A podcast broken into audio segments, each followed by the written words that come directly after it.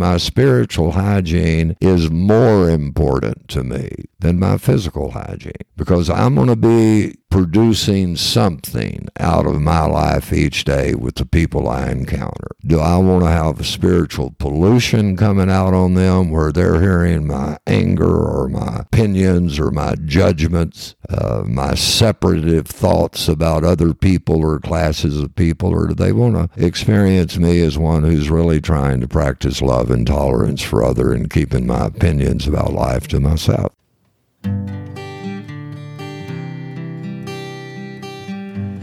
Well, hello, friends of Bill W. and other friends. You have landed on Sober Speak.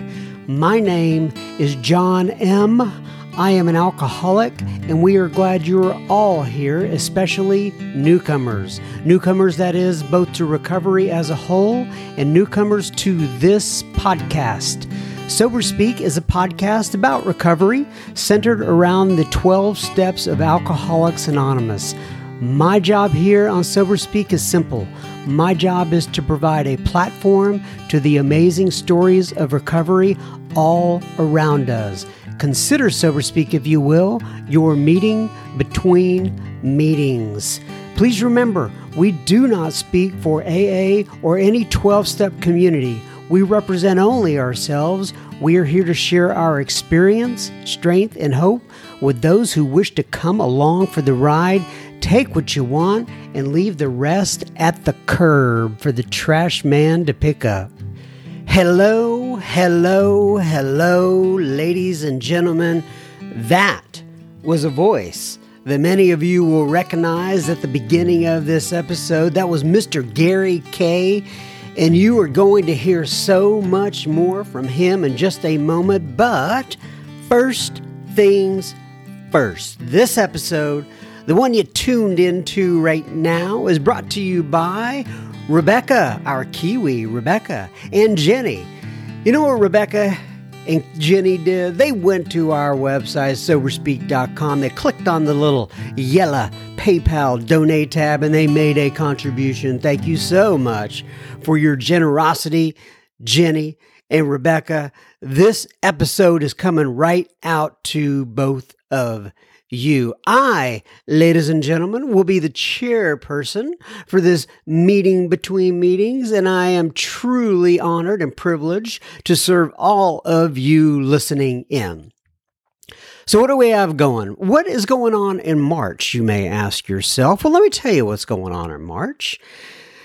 On March 20th, uh, Friday at 7 p.m., we will have another big shindig we're going to be having another Sober Speak Live, and Sober Speak Live will feature Sumera S. from the Clean Air North group here in North Texas. Uh, and uh, it will be held at Grace Avenue United Methodist Church in Frisco, Texas. And uh, all of this in- info, should you need to find it, is on our website. It's also in the super secret uh, Facebook group. And um, if by any chance you are listening to this and you happen to be located in the North Texas area and you would be willing and or able to post a flyer at your group, please send me an email to john and I will send you a, a what do you call them a PDF, which you can print out and post in your group or treatment center or wherever you happen to be. This is an open Alcoholics Anonymous meeting, and all are welcome to attend. If you are not in the super secret Facebook group and you want to be, please send me your email uh, the email that is associated with your Facebook group to John, J-O-H-N, at soberspeak.com. And if you are not following us on the Instagram, please do such. We would love to have you following us. We're at, uh, at Soberspeak, all one word. All right. Let's get right on into Mr. Gary K. Gary K uh, is a voice that is familiar to many of you, I know. And this particular episode is called Step 11 Spiritual Hygiene, because spiritual hygiene is a phrase that Gary uses during this particular episode. He'll talk about pages 86 and 87 in the big book, talks about some of the promises on page 100 of the big book, and Gary goes through his daily routine and what he does to maintain his spiritual hygiene. We will have plenty of listener feedback at the end of this episode, so stay tuned. Uh, but in the, in the meantime, enjoy Gary. Here you go. Okay, everybody. So today we are sitting here once again with Mr. Gary K. So, Mr. Gary K, why don't you go ahead, introduce yourself, and give your sobriety date if you wish, please. Sure. Hello, everybody. I am an alcoholic. My name's Gary K. Uh, I usually give my whole name, but not on here. Uh, I'm really, really, really grateful for a sobriety date and for a new life that started July 25th of 1994. All right. So last time we had Gary, and first of all, Gary's been on many episodes up till now. I, I think uh, probably about four or so, something like that. We've covered uh, most all of the steps. Uh, last time we got together, we started to go uh, through. Well, we started with step 10. Uh, we thought we may get through 11, uh, but then we did get to 11. And so now we're going to go for 11, possibly 12. We may have you back at another time. I don't know. We just kind of let the Spirit lead us where we need to be led. All right. With that being said, step 11 sought through prayer and meditation to improve our conscious contact with God as we understood Him. So, first thing, one of the first things, at least from me, that comes to my mind is that Saint Fra- Saint Francis prayer in the twelve and twelve. You hear a lot of people reference that, both in meetings and otherwise. But so, so talk to me about your I guess, experience, uh, if you've had any, with that St. Francis prayer? Uh, really a great deal. Uh, first, I'll remind folks again that 10 and 11 are not for extra credit. I love they, that. They are. And, and why do you? And I've heard you say that before. And you know, and it is it's a kind of a tongue in cheek sort of a comment. But do you? And I see this too. And I will say that I struggled with it, especially during the first several years of my sobriety. But why? Why do you say that? What's your experience? What do you see out there with ten and eleven? Uh, I see that they're. Well, I don't judge. I just report but there's a real power in this in this thing that we do. I mean, it's an amazing power to transform our lives. I, I've seen a lot of people come in and just being a part of the fellowship.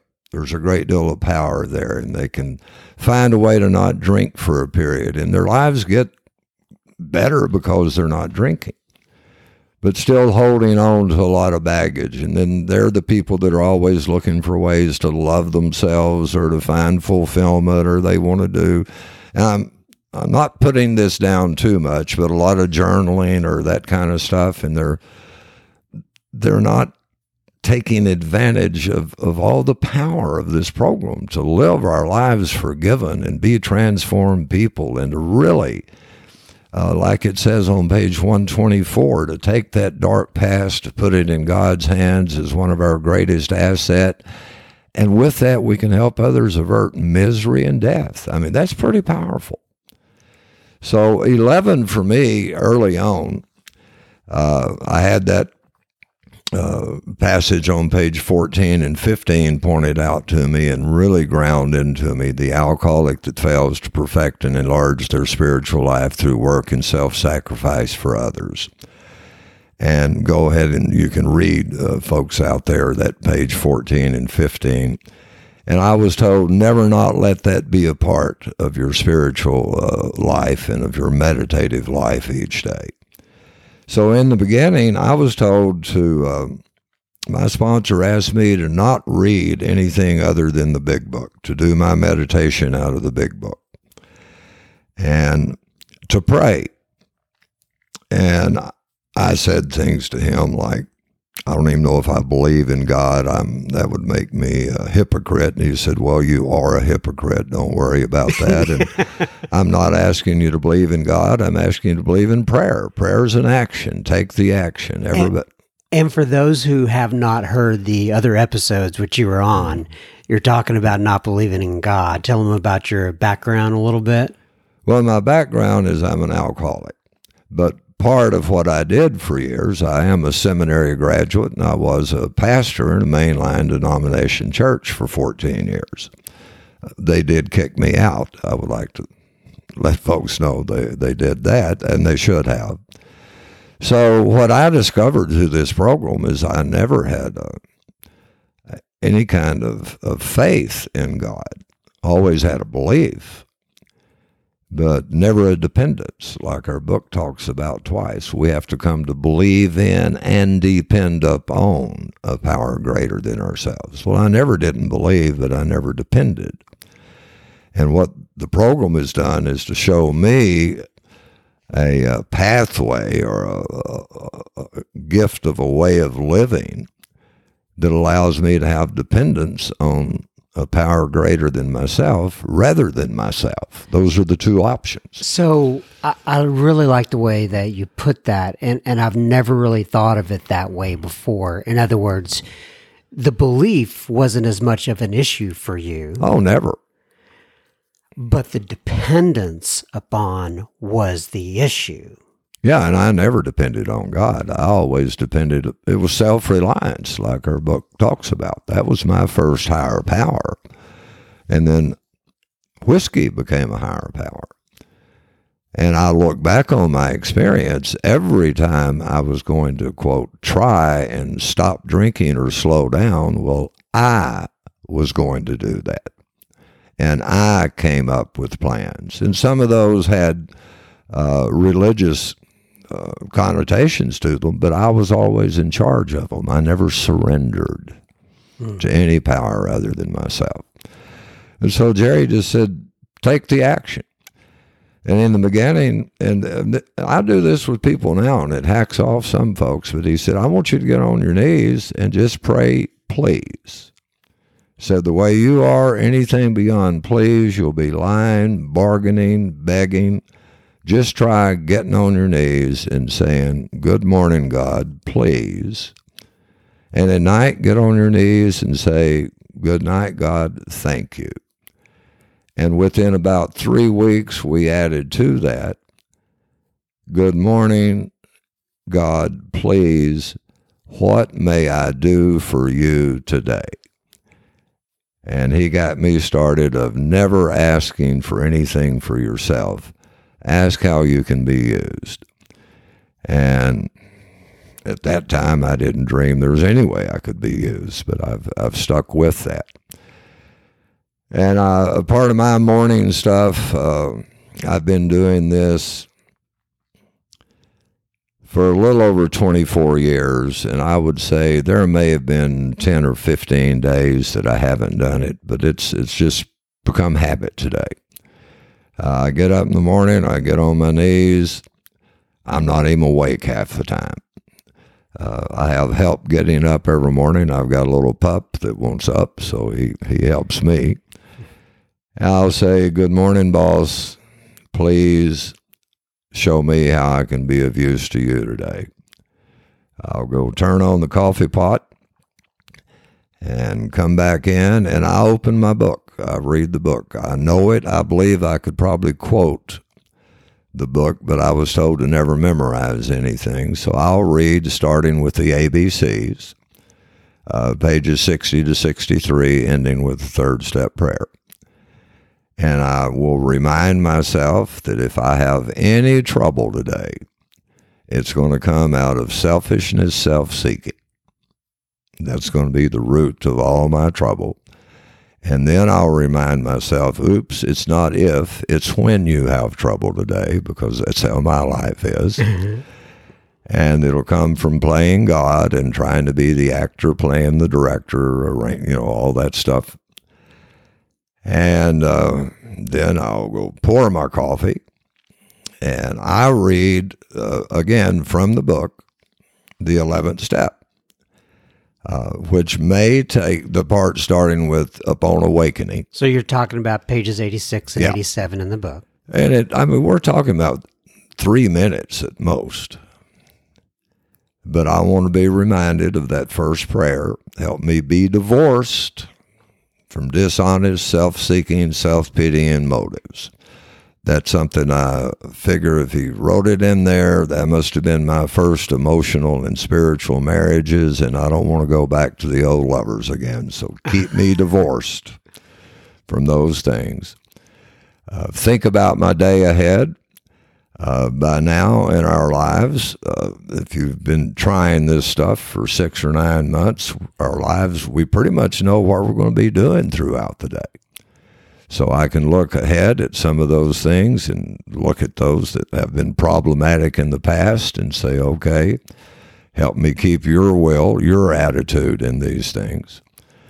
Uh, there is a line on there that I caution a lot of my folks here in East Texas about because there's a big convergence in a lot of AA of religion, i.e., Christianity, and the steps. And I've seen that uh, hurt more people than it's helped early on. Uh, there is a line in that 11th step on page 87 that if we belong to a religious denomination that requires a certain morning meditation, we attend to that also, Hmm. not in the place of. And that's been important to me. Yeah, so let, let, let's talk about that a little bit. Uh, I wish it weren't controversial, but unfortunately it is. And as you know in the book, it says uh, we are quick to see religious people are right. Um, and I know that there's been a lot of uh, challenges out there with religion, and I don't want this whole thing to turn into a religion sort of talk because It won't. but what? How do you counsel people like like you just said there that uh, do participate in their religions, and uh, and what do you say to people that that uh, are, are kind of anti-religious, if you will, during meetings? Uh, during meetings, nothing. I give my experience. I don't give my opinions, and I try not to do crosstalk to tell people what they're doing or not doing is correct or incorrect. Uh, individually, uh, what I'll share with them is that you know I, I've got a guy right now. I love him to death, but he uh, came in, rediscovered his faith. Jesus is going to take care of all this for me, and uh, and he's been real reluctant to move on in the steps. And so I've shared with him a few times. Do you really believe that? And he said, Yeah. And I said, Have you ever tried that before? And he said, Well, yeah. And I said, Well, you're really giving Jesus a bad name. uh, I happen to think he's the greatest friend that AA has ever had if it weren't for people that really love the carpenter, uh, like the early religious leaders that helped AA, we wouldn't be here. And they were doing all of that out of their love and faith in the carpenter. And so there's nothing, we're not opposed to that. But it's take these actions. We take these actions. I don't care what your, your belief is, but if we are not willing and I believe the I know a little bit about the Christian faith from my experience, and it talks not in the same language of inventory, but it gives the same hints. If I'm not willing to go into my life and correct those things that I've done wrong, I'm not going to move forward too well. So I don't think that AA is in opposition to any religion. If you look at the religious view of AA in the back of the book, one line it says is it'll make you know Catholics into better Catholics, and I would presume Baptist into better Baptist, and Methodist into better Methodist, and Buddhist into better Buddhist. You know, it will improve that, not take away from it. So, uh, but we've got to take the steps. I sponsor people that are uh, nothings. I sponsor some Jewish people, Christian people, one Muslim person. So if I'm going to be working with people in AA, and part of my work is to tell them that you've got to go to church and believe what I believe, I may have just taken away my ability to be helpful to people walking in the door. So, what I need to do is share with them the actions I took that brought me to this belief. And if you look on page 50 of your big book in the chapter to the agnostics, it talks about the 42 stories in the back of the book where each person in their own words will tell you how they came to believe in a higher power. And whatever that belief is, is nobody's business. But there's a very poignant sentence right after that. Each of them will tell you that they gained access to and then came to believe in a higher power. So, what we're to be about is to give people access to. And I think for me, that's my experience with the steps, with the big book, with our traditions, with our meetings encourage them to do their surrender to that, and they're going to be brought into their faith, not into mine. I love it. And thank you for diving into a topic that's a little bit uh, uncomfortable for some. I'm sure there was some people listening to this started squirming in their chairs, but hey, I got to keep this thing interesting for me too, right? And I won't bring that up with most guests, but uh, thank you for uh, diving into that. All right, just real quickly. We will be continuing our conversation with Mr. Gary K in just a moment. Uh, just a reminder, folks, you are listening to Sober Speak. You can find us on the web at soberspeak.com.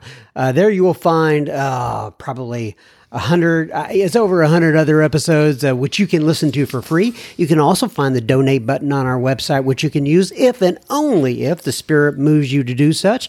Please keep in mind this is a podcast funded by you, the listener. It's this is a self-supporting organization through our own contributions. We are not allied with any sect, denomination, politics, organization, or institution or religion. We do not wish to engage in any controversy, neither endorse nor oppose any causes. All right, now back to Mr. Gary K. When I first started this out, I got you off track there, but we talked a little bit about that St. Francis prayer. Uh, which I, you know, I love. You hear a lot of people reference it. Uh, a lot of times when the 11th step comes up, do you have any sort of uh, thoughts or experience with that particular prayer? Uh, both of those. One, uh, if you can look up on some old talks, I believe it's Bill's talk at the International in 1965. He centered his entire talk around the St. Francis prayer. And in essence, one of the things he said is that prayer sums up our program better on one page than I could do in an entire book. Mm. The other thing I heard very early on pray it until you own it. Pray it until it becomes your prayer. And if that means going through it one line at a time for weeks or even months, that's fine. We're not in a hurry in here. And I took that suggestion and began looking at it and doing it until I could own the whole thing. Keeping in mind that throughout it, that idea about being a channel, being a channel. And I'm very pragmatic in my uh, spiritual life with AA, and, and, and, I don't think anything in the book uh, needs a whole lot of explanation. The black parts mean what they say. I've always been a channel of something. My self centeredness, my fear, whatever is within me has always been coming out of me into the lives of the other people that I'm around. You know, Bill will say that in the third step of our book when he says, Have we not been producers of confusion rather than harmony. So I've always been a channel of something. And today I recognize that I'm still going to be that, only I have to be led to intentionally make the effort to surrender my life to be a channel of God's will. And remembering God's will for me is more an attitude. The word will means more thinking. If you make a will of where you want to leave your stuff to your kids, the lawyer takes your thoughts on that day, writes it down. So our will is our thinking. So it's it's make me a channel of what I have experienced God's thinking to be. Bill helps us with that in the tenth step.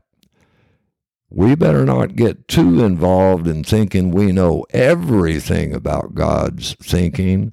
Let's just try to concentrate on two love and tolerance for others. If I can stay in that highway, I'm pretty good. I don't need to get so good. I'm doing all the rest, just love and tolerance for others. Uh, so, and I've got to surrender to that each day. When I worked, I wrote the St. Francis prayer down on a three by five card. And part of my 11 step actions is I'm not good for the whole day on a morning prayer time. I need to do a little refresher during the day. And part of my refresher when I worked was when I'd find that fight coming on that the 10th step talks about. You know, that can be an argument with someone at work or just fighting with them about how they're not appreciating me, you know, in my own mind. I'd pull out that St. Francis prayer. Oh, yeah, I'm here to be of service. I'm here to be understanding. I'm here to be forgiving. I forget that. It, it's not my default. you know, I've got to be led back to it. And so I, that's how I have used it and, and continue to use it. Now, I don't go out to work every day, so I don't carry it with me, but I've, I've got it down pretty good and I read it pretty often. There's that line in the 11th step. It's on page 87, actually. It says, uh, uh, it's basically talking about how to pray and it talks about having freedom from self will and it says we may ask for ourselves however only if others will be helped we are careful never to pray for our own selfish ends i think there is uh, there's a lot of people out there who came into the program. Uh, what they had done for many, many years was pray for their own selfish ends, pray for, you know, basically their lives to be better. But then they had to look at it a different way according to the program and what we see in the 11 step prayer. Talk about that a little bit. Yeah, I could probably talk three episodes on that and not add to anybody's life. I'll share my experience with it. And again, if you're new, it took me 10 to 11 months of repeatedly trying to take the actions of 10 and 11 before they became, if you would, habitual. Uh, I'm a guy that can I can create a lifelong bad habit in about three minutes. It takes me 10 or 11 months to create a good habit. uh, and it's kind of sticking with it. You know, repetition confirms and strengthens habit until faith becomes natural. I believe that with my whole heart. The only prayer that I pray for other people or have prayed, and this is just for me, has been our 11th step as it's written on the wall. Uh, I have children. I have friends. I have people I sponsor. I have people that get ill. I have, you know, just like everyone. But I would pray, God, have your will in my son's life. Give my son the knowledge of your will for him, and give my son the power to carry that out. Amen. Now, I don't know if that's ever changed my kid, but it changed me in relation to my kid. Mm. And I can say from the depths of my heart, what more could I want for you or him or anybody but that they might know and find the power to do God's will in their life? And so that's been my prayer. And it makes it very, very simple, but not easy because there are many times when things are going on in the lives of people that I care about, and sometimes in my own life, where I've got an outcome that I know is what God ought to do. And so I have to surrender myself to not give God the outcome I think He needs to do because I very seriously have to surrender to the idea that I'm here to do God's guidance and to, uh, to do God's business, but not to do God's job. And so I want to stay out of the outcome business. you know, uh, which is tough on me because it takes me out of the now. The main thing that I would have my prayer do for the comfort and the help of other people is it allows me to be present in the moment. And so if they're sick and in the hospital, I can be present just to be with them to hold their hand, but not to tell God what to do with them. Uh, you know, I can take food, I can go mow their yard, but I'm not in the business of saying, well, if God loves you, this is going to happen. Right. And you know, there are people out there in the world who, and I'm not you know everyone's got their their different way of looking at things uh, there are people out there who pray for specific outcomes for illnesses or whatever the case may be but uh, i've never f- found great comfort in that in fact when i pray for my kids even i pray that they may have a deep intimate relationship with the God of their understanding. And like you said, that they may know God's will for them. Now, I've never had one of my kids in the hospital with a, something serious. I have. Uh, have you? Know, the, uh, well, anything, if it's your kid, is serious. Now, if somebody else's kid, it might be minor, right. but when it's mine, it's serious. You know, before we let this whole session get away from us, the one of the ways that I use 10 and 11 specifically with my folks is that we all know Every one of us knows the value and the need for personal hygiene. You know, it may have taken us months and months for our mother or dad or grandmothers to get us to brush our teeth. But by now we know, you know, I don't start a day without brushing my teeth. Mm-hmm. I know about personal hygiene. I put on deodorant. I know about personal. If I don't do those things, my life's going to stink because my breath and my odor will be all over the people around me, and that's not going to make for good relationships. I've experienced that with both of those at work. I had a toothbrush and some toothpaste. I carry breath mints because I can't depend on the morning brushing to take care of things. Same way with the deodorant. I kept body spray, you know, stuff like that during the day to stay as fresh as I could. Well, I know about physical hygiene. Spiritual hygiene is what we're talking about here. If I don't take the time to experience the habit of the equivalent of brushing my teeth in the morning, which is getting on my knees and checking in with my higher power and asking how I can be of service today, I would no more leave the house not doing that than I would leave the house not brushing my teeth. Because if I don't do that, my life's going to stink. And I'm going to become a channel of my opinions. It can be about politics. It can be about anything. It can be racial. It can be, you know, we've got all kinds of issues that divide us as people. And if I'm not surrendering to my spiritual hygiene, I'll be out there breathing that stuff on all of the people I'm around. And I'm not going to be a channel of God's will if I'm doing that. So I, my experience is my spiritual hygiene is more important to me than my physical hygiene. Because I'm going to be producing something out of my life each day with the people I encounter. Do I want to have spiritual pollution coming out on them where they're hearing my anger or my opinions or my judgments, uh, my separative thoughts about other people or classes of people, or do they want to experience me as one who's really trying to practice love and tolerance for other and keeping my opinions about life to myself?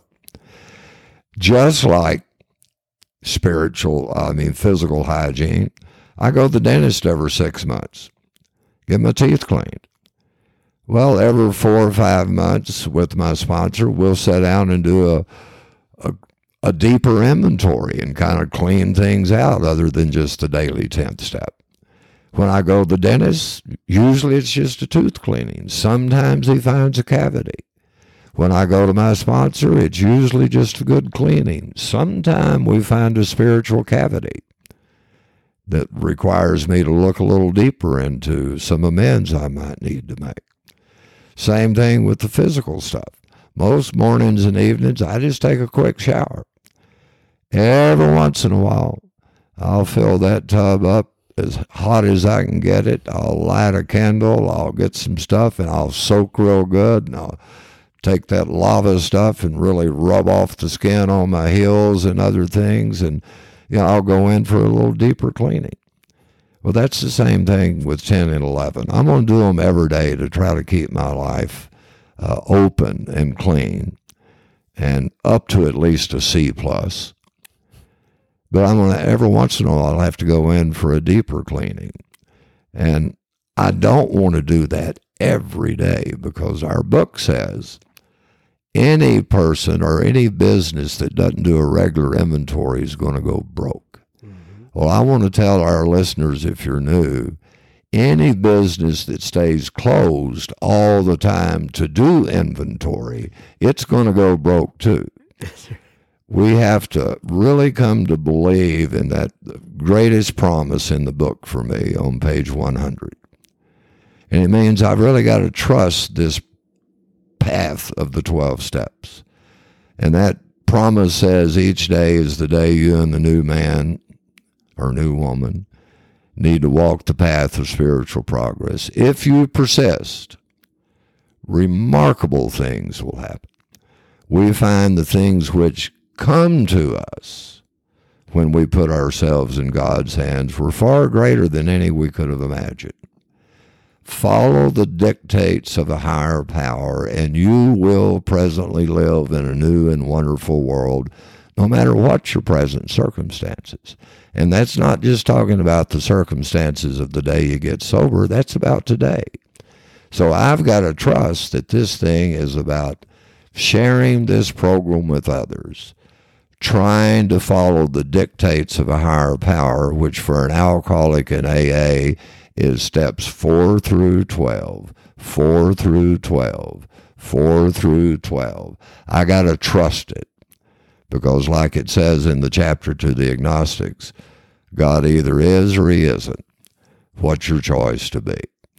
And the only way I know how to trust God is called try to do these things. And the last word, if we've got a second, Bill makes some really definite statements in our books. And there's one that he makes in the 11th step in the 12 and 12. I'm not going to tell you the page. I'm going to ask you to go find it. But think how powerful a statement this is. In times of deepest trouble, we have the greatest answer there is of all. That's pretty powerful. That being the search for God's will in our life. Not the finding, not the knowing, just the greatest answer there is of all. That's pretty powerful. And I found that to be my experience. And I couldn't do that without a sponsor, without a home group, without some knee pads, and without staying on this simple path that's laid out for each of us. Thank you. Love it without knee pads. Wasn't expecting that one. well, I got bony knees. I have started using a pillow over the ears. You know? All right, Gary K. Thank you so much. All right. You bet. We're going to do page 164 here. Abandon yourself to God as you understand God. Admit your faults to Him and to your fellows Clear away the wreckage of your past. Give freely of what you find and join us. We shall be with you in the fellowship of the Spirit, and you will surely meet some of us, such as me and Gary, as you trudge the road of happy destiny. May God bless you and keep you until then. Once again, Mr. Gary, thank you for joining us. Thank you. Thank you, Gary K, for your insights on step 11. As always, it was an absolute pleasure spending time with you. I sure do appreciated. And uh, if you were listening to this and that uh, touched you, or you found that informational, or you found it, that was something that touched your heart, or you just think there's somebody else that needs to hear that, if you could pause your device and share that episode with somebody else, or any of the other episodes with somebody else, we would most appreciate it. All right. Now on to a little bit of a sober speak feedback. Keely posted in the Facebook group. She said, I started listening to Sober Speak a few months ago. I've been sober since June of 2015. This weekend, my fiance relapsed on what was supposed to be our wedding day. He could not function, so I made the hard decision to cancel the wedding two hours before it was to start. He is still drinking today, I ask for prayers for all of us, especially him. I have two children who miss their stepdad, so they could use some prayers as well. I don't know what tomorrow will bring, but I know I haven't had a drink and I don't desire to drink or use today. I listened to Joe S. live at the Tri City uh, episode last night, and that helped me with this so much. Relapse is so ugly. I have been through it two, uh, two, uh, for a few years of sobriety. God willing, we will all get through this to the other side. Keely. Keely, my heart goes out to you. Um, per your request, uh, I did put in some prayers for you and your fiance and your kids and uh, if anybody is listening out there and they can spare a moment to send out some love to Keely, that would be real helpful as well. And I want to let you know in the in the the in the super secret Facebook group, Keely got oh just tons of feedback. Right, um, people saying that they'd had some of the same experience. Um, other people just wanting to be there for her to uh, listen to. Um, others were, um, you know, given some suggestions and solutions, but, uh, you know, uh, that's all we can do is support each other. And as you know, Keely, none of us know where that's going to turn out. Um, but I do pray for God's will for you and your family and your fiance. Dawn posted in the Facebook group, Dawn. She says, I've listened a lot to a lot of the Sober Speak podcasts during my travels recently, and each of them has inspired me as I thought about the day. I would be asked to give my, uh, as I thought about the day, that I would be asked to give my first lead. In other words, she was going to share at a meeting that day. That day came three weeks ago, and today it came to fruition. I had four little note cards to, pre- to prevent myself from rambling as I was driving to the meeting. I just kept hearing John M.'s voice in my head. Oh no, I'm so sorry, Dawn. she says, I got through my very first lead without throwing up or fainting. and I owe a great deal of that success to this to this group. She's talking about the Facebook group and the wonderful men and women who came before me to share their experience, strength, and hope. Big O heart. Well, I'm glad you got through that, and I'm glad you did not throw up or faint, Dawn. And I'm glad that we all can be there for you, and I'm glad we all can be there for each other. Dwayne writes in. And the title of this one is Small World. It's a small world after all.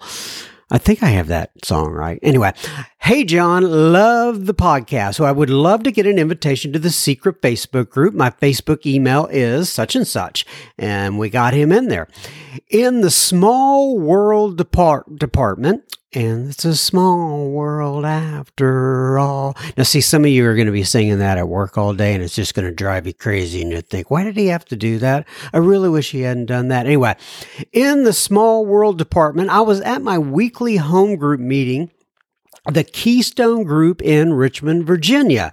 So if anybody's listening out there from the Keystone Group in Richmond, Virginia, Uh, tell Dwayne we said hello. Okay. Anyway, this past Sunday, and I heard a speaker from Raleigh, North Carolina, and I really enjoyed, and I really enjoyed them. Their name's Randy. At some point in his message, he shared that he and his writing companion were listening to a speaker meeting on the way to Keystone that night. Imagine my surprise today when I was catching up on Sober Speak and heard several quotes from Joseph S. live at the Tri City meeting uh, episode that I had remembered just from yesterday. Our speaker even ended with the same great line that Joe did. Hey, you know what? We all steal stuff from each other, right? I think that's fantastic. I'm glad he was able to utilize that. Anyway, Dwayne says, Thanks so much for the meeting between meetings. I am fast approaching 90 days in sobriety, and your podcast is a balm for the soul. Oh, uh, I, like that. A little, hey, what's that other word? Solve, uh, a, a uh, solve, S A L V E, I think so. Anyway, a balm for the soul, B A L M, not B O M B, for those of you who may be wondering out there. But anyway, when I am driving around town and making meetings, hope to meet you on the happy highway someday. Well, I hope to meet you on the happy highway someday when we're trudging that road together, Mr. Dwayne M. Thank you so much for your comments. Thank you for writing in. Chris P writes in and he says, Hey, he didn't say, "Hey, that I added that." So I want to quote. So don't don't don't do that, John M. Why do you add words to what they're saying? You don't need to do that. I'm sorry. I'm having this conversation with myself right now. Chris P writes in and he says, "I have been listening to the podcast for a couple of weeks now, and I am really enjoying the fact that I am gaining insight into myself and into the global fellowship, and I am so honored to be part of it." I will be 18 months sober on February 20th, 2020. Well, by the time we have released this episode, Mr. Chris P., you will be 18 months sober. And I have been a very active member of my home group in a small town in southwestern Ontario that is fortunate enough to have three meetings per week. So you are a Canadian. I just absolutely love that that you are a Canadian. I don't know why, but I do. I like Canada. I've been up to Canada many times, and I've had great experiences there. Whenever I would walk into the meetings up there, they would all go, "Hey, there's Texas." Well, they didn't talk like that. They'd say, "Hey," or how, how, how oh, I'm, I'm I'm losing it with my Canadian accent. Hey, Ozer. Hey, Ozer. There's Texas. But anyway, something like that. When I came into AA, it was because I was truly beaten by the disease of alcoholism, and I had surrendered to the fact that I'm in that I in no way was able to control my drinking, and in working the steps, connecting with others, and living a whole new life. I am finding myself wildly and gratefully experiencing an emotional sobriety that that even when I was not actively drinking, I in no way had the ability to tap into the podcast has given me uh, the podcast has me going to more meetings. Okay. Finding new ways that I can be of service and focusing almost exclusively on getting out of self and giving away what was so freely given to me. Cheers, Chris P., also known as Crispy. I, I get it. Wait a sec. Okay. Chris P they call him Crispy with a K, K R I S P Y. I'm assuming that's the, I'm assuming that's why they call him that. That must be the connection there. Well, thank you, Crispy, for writing in and tell everybody up in Canada we said hello. Just go like door to door, okay? Just the whole country. Just tell them we said Hello, hoser. All right. Uh, Gary K. Yes, the one that you actually just got through listening to right here. He actually posted in the Facebook group uh, regarding somebody named Cami who had written in and she was requ- requesting help on step nine. And uh, he said, two things that really helped me were to sit with my sponsor within a couple of days after doing my fifth step, and together we made a direct amends list. Then, under his fairly specific guiding, I made them one by one repaying money with money. Most were 10 and $20 money order checks, money orders, and many took years and years to pay off. I did get them all paid off and I was free of them within months starting to, and, and within months I was starting to pay. And you repay love with love. I got to experience that telling someone I was wrong did not mean as I used to think it did, that they were right. I just claimed my side of the street. He also gave me this thought, and he made it all so meaningful excuse me, I lost my place, uh, and helpful, and I think spiritual. He asked me if I really wanted to make things right with my daughter, and I was willing to go to any lengths to do that. I did, and I was. Then he told me if you love your daughter and want to get right with her, you have to get right with the people she loves. Hey, that's a very good point, Gary. Her mother, her brother, her grandparents, her aunts, her uncles. Something to soak in there. I like that. I could not get right with her and remain in judgment and or unamended with the people she loved. I was told to make the direct amends and then to start attempting to practice these principles in all my affairs with my daughters uh, and these other folks, with my daughter and these other folks. I meant change, it meant changing my vocabulary and how I talk to them with my daughter and away from my daughter. After almost 17 years, my uh, financial amends were completed and it was only after eight or nine years and all these relationships were healed to the point that there was simply no residue of the past in any of my current relationships with my kids. So, what I'm getting out of that, and there's more by the way, is that sometimes it just takes a while. You just keep doing the right thing. It's not going to happen overnight. Anyway, he goes on. The actual face to face amends were not uh, comfortable, did not flow smoothly.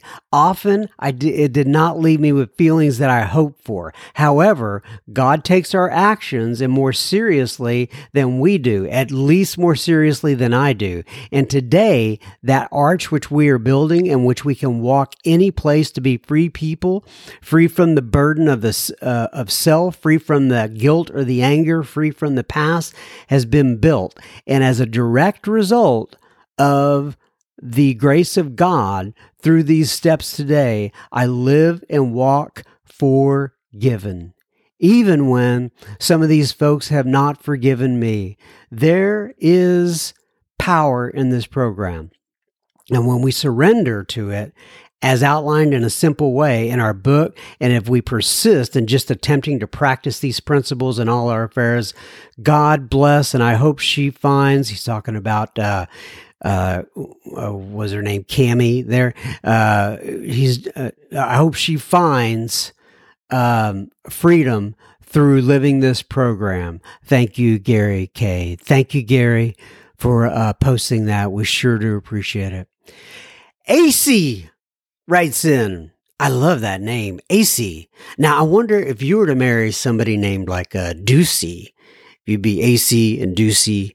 Mm, that'd be kind of weird, wouldn't it? Anyway, AC writes in. She says, I love this podcast. Well, AC, we love you as well. She says, Hey, John, my name is AC. Yeah, I know we've already been over that. At least I have. I'm 30 years old and I live in a little tiny town near uh, town west of Boise, Idaho. I came into the rooms on December 5th of 2016. I am currently on my way through the 12 steps of Alcoholics Anonymous for the second time. I am sponsoring two women who are actively working the steps as well. Anyway, I found your podcast on Spotify. I was surprised by how many quote recovery based unquote podcasts there are, and I had to sift through before I found one that brings the solution and the message out of the big book. Thank thank you. Well, you're quite welcome. Um, I, and I say thank you to the big book for carrying the message to me and all the people that have come before me. But nonetheless, This meeting between meetings has been a game changer for me uh, in staying out of self and in the fellowship. I briefly thought, quote, how awesome would it be to have something like this local? I should start it, unquote.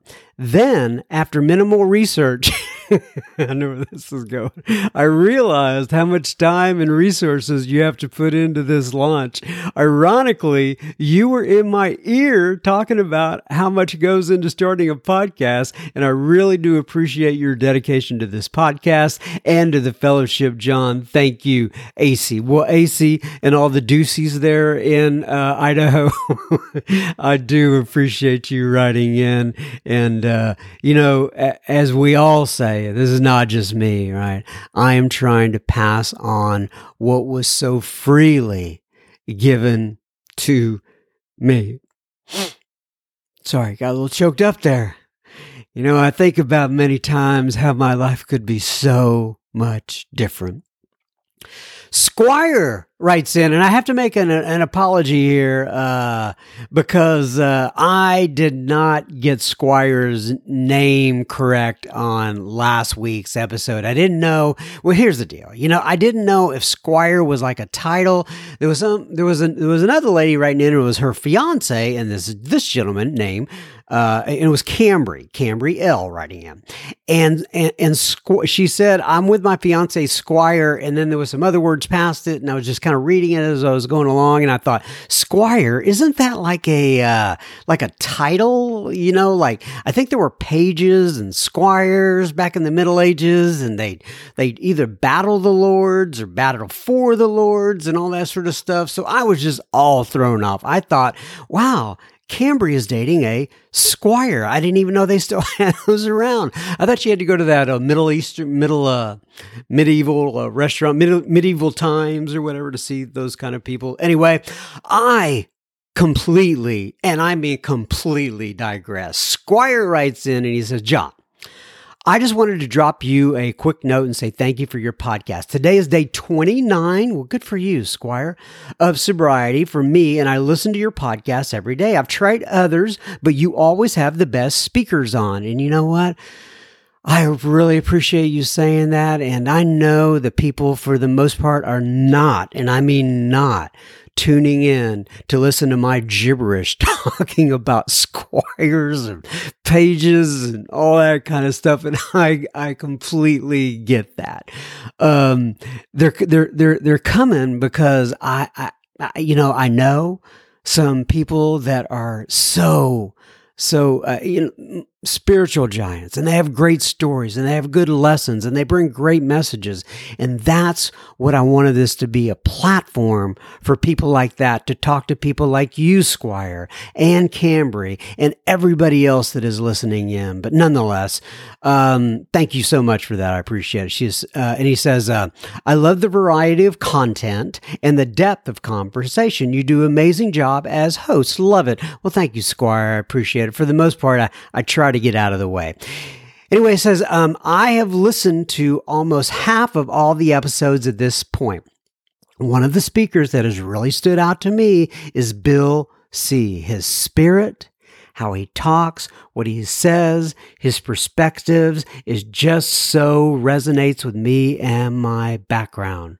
I've always listened to episode I've listened to his episodes countless times. One more thing, I really love that he talks about Alan Watts. I've studied Alan Watts since I first discovered him 20 years ago. Bringing Alan Watts, bringing AW to AA was very powerful for me. My mom also teaches non dualism, and he seems to have a generous grasp of that. With gratitude, Squire. P.S. My fiance also reached out to you, Cambry. Yes, I'm very familiar with Cambry. I remember that. She got me added to the super secret Facebook group. And uh, so thank you as well. You can look me up if you want. And he gives his last name. I'm not going to talk about that. But thank you, Mr. Squire. I appreciate it. And uh, I'm glad you got that, that Facebook group. By the way, if you are in the secret Facebook group and you want to ask other people to come in the, the group, you can do that, right? I, I trust you that they'll enjoy being there, that they think it's appropriate. I did have one guy, he sent me a, uh, uh, he he invited two of his chums accidentally, and then uh, uh, then he emailed me and said, "Hey, you know they're not supposed to be in there. You know, can you eliminate?" I said, "Well, I don't want to eliminate them. They can just take themselves out." He goes, "Believe me, they'll be just fine. You know, they they weren't uh, uh, they had no association to addiction or alcoholism or whatever. So so be careful." About who you invite in there, right? Don't make any uh, mistakes. Not that I care, uh, but I want other people that are in the, uh, the in the group to feel uh, comfortable and safe. Jeff writes in from Australia. Hi, John. My name is Jeff from Sydney, Australia, and I just want you, I, I just want to let you know how much I enjoy your podcast. I often listen on my way to work and back from work, or when I go for walks or in the gym, they are great. Like so many people, I enjoyed listening to Brenda J. I get it. And Jimmy D. I get it because of the honesty of their stories, and they are so touching. And also, I'll say Mumbai Mike and Samara, episode eight, were great. Well, Mumbai Mike is the first episode I ever recorded. You are going way back in the episode in the uh, in the archives. I had no, I mean, literally, I had no idea what I was doing. I grabbed Mumbai Mike out of a meeting and I said, Hey man, I'm trying something out. Do you mind coming over to my house? And he came on over. We recorded him. I published, uh, you know, he has a great story. I just wish I could have made the, the sound quality a little better and all these other things. But nonetheless, uh, that is great to hear. And Samara, who you just mentioned there, is the one, the one and only Samara from episode eight that is going to be at our Sober Speak live event on March 20th. And and uh, anyway, he goes on and says, Thanks for your service. Very much appreciated. Kind regards, Jeff. L writes in, I think I got that right, E L L E. She says, I truly appreciate this podcast. It has been a strong and powerful element in my sober journey. Well, thank you, L. Um, I listen to it in the mornings often and it helps me reconnect with my higher power in a way that's hard to even put into words. Oh, man.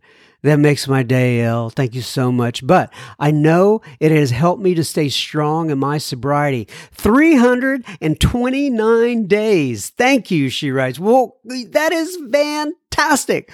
Um, 329 days. Um, uh, we're all proud of you. And uh, one day at a time, you're getting close to that 365. But just one day at a time. I know how it goes. All right. Ellie writes in, not L, but Ellie. She says, Hi, John. Please add me to the secret Facebook group. This is my uh, email address. She says, Thank you for your service. Your podcast is a crucial part of my recovery journey. Ellie, from Baltimore, Maryland. Well, Ellie from Baltimore, Maryland, thank you for allowing me to be part of your journey. Barry writes in from London. Oh, this is Barry. I know. I love Barry. I've just, I just, uh, he's just a great guy. Anyway, I've, I've, he, as you could tell, he's written in several times before. We even had a face to face meeting at one. I say face to face.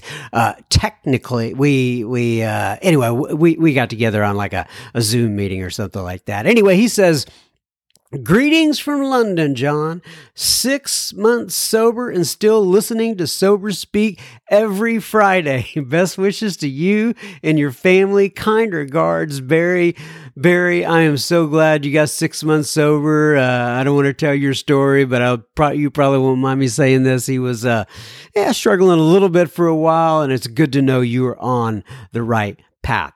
Jason Mr. Jason writes, and you know, I, am so I'm going through all this feedback here, and you know, I I listen to other shows, and uh, th- okay, let me put it this way: this podcast would be so much easier for me if you guys never wrote in, if we never communicated, right? It would be easier, but I would hardly get anything out of it. That's what makes it is this community and us and all of us coming together and, and helping each other out. And, and I just can't believe, I, I swear, I swear I go through weeks and I still do this. I still do this. I will think to myself, I bet that's the last piece of uh, listener feedback I'm ever going to get.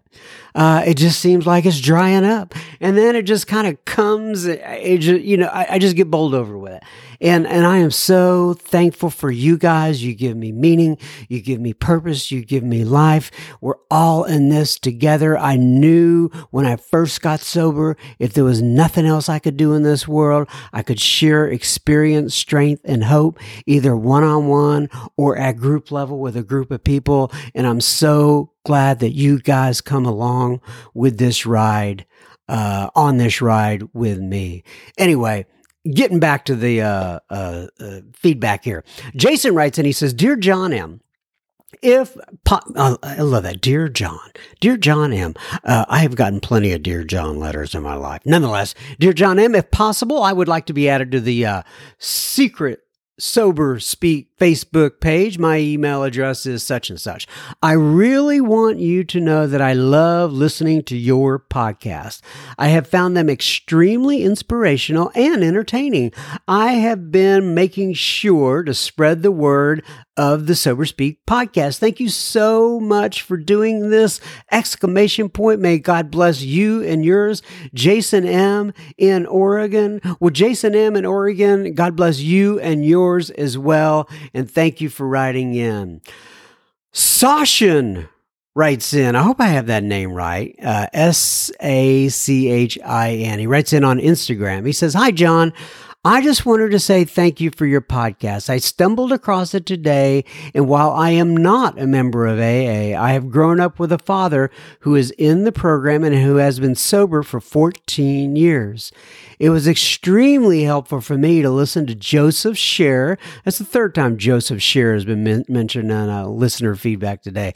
Anyway, uh, it uh, was extremely helpful to me to listen to Joseph share on my way to work this morning in South Africa as it was just what I needed to let me know that my own struggles, whether they be with alcohol or in my personal life, are simply an acknowledgement and 11 more steps away from becoming manageable, while also reminding me that it only works if I work it. Thank you so much. Please and please keep the experience, strength, and hope coming. Ah, oh, Sachin, I, you know, I don't know what it is. For whatever reason, I'm just a little verklempt today. Uh, you know, that, you know, you're not even in AA and you're listening to this stuff. I never, never, when I first started this thing, pictured people driving down the road in South Africa and benefiting from the experience, strength, and hope of all the guests that we bring in here.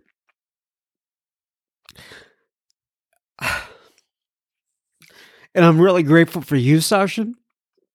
I'm grateful for all the listeners. In a day at a time, we can do this. We can do this all together. Matt DMs me. That's a direct message for you uncool people. He's on Instagram and he says, John, I am so grateful for the content you put out. Really helps me feel connected to the program.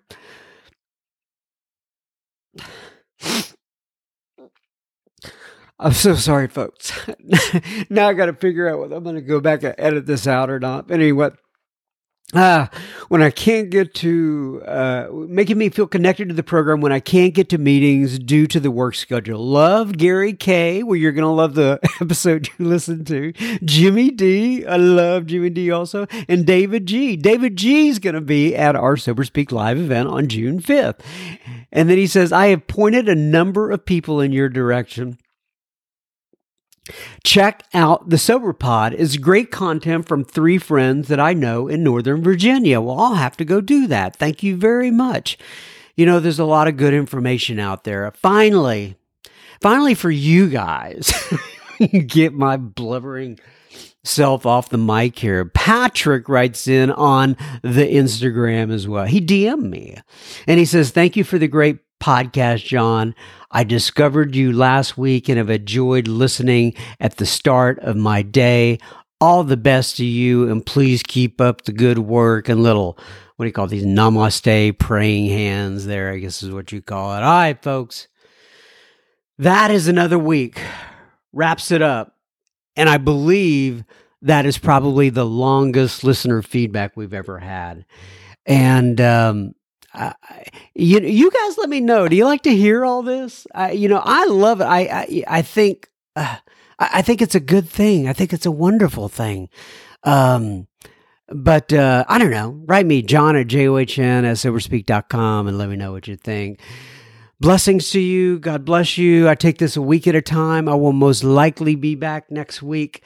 Uh, I say that every week. I never really know for sure. Once again, this is an avocation, not a vocation for me, and I have to balance this with several other things. But so far, as you could tell, I've been pretty obsessive compulsive about it. I don't think I've missed in a long time. So, anyway, God bless you. Love you guys. Have a good week.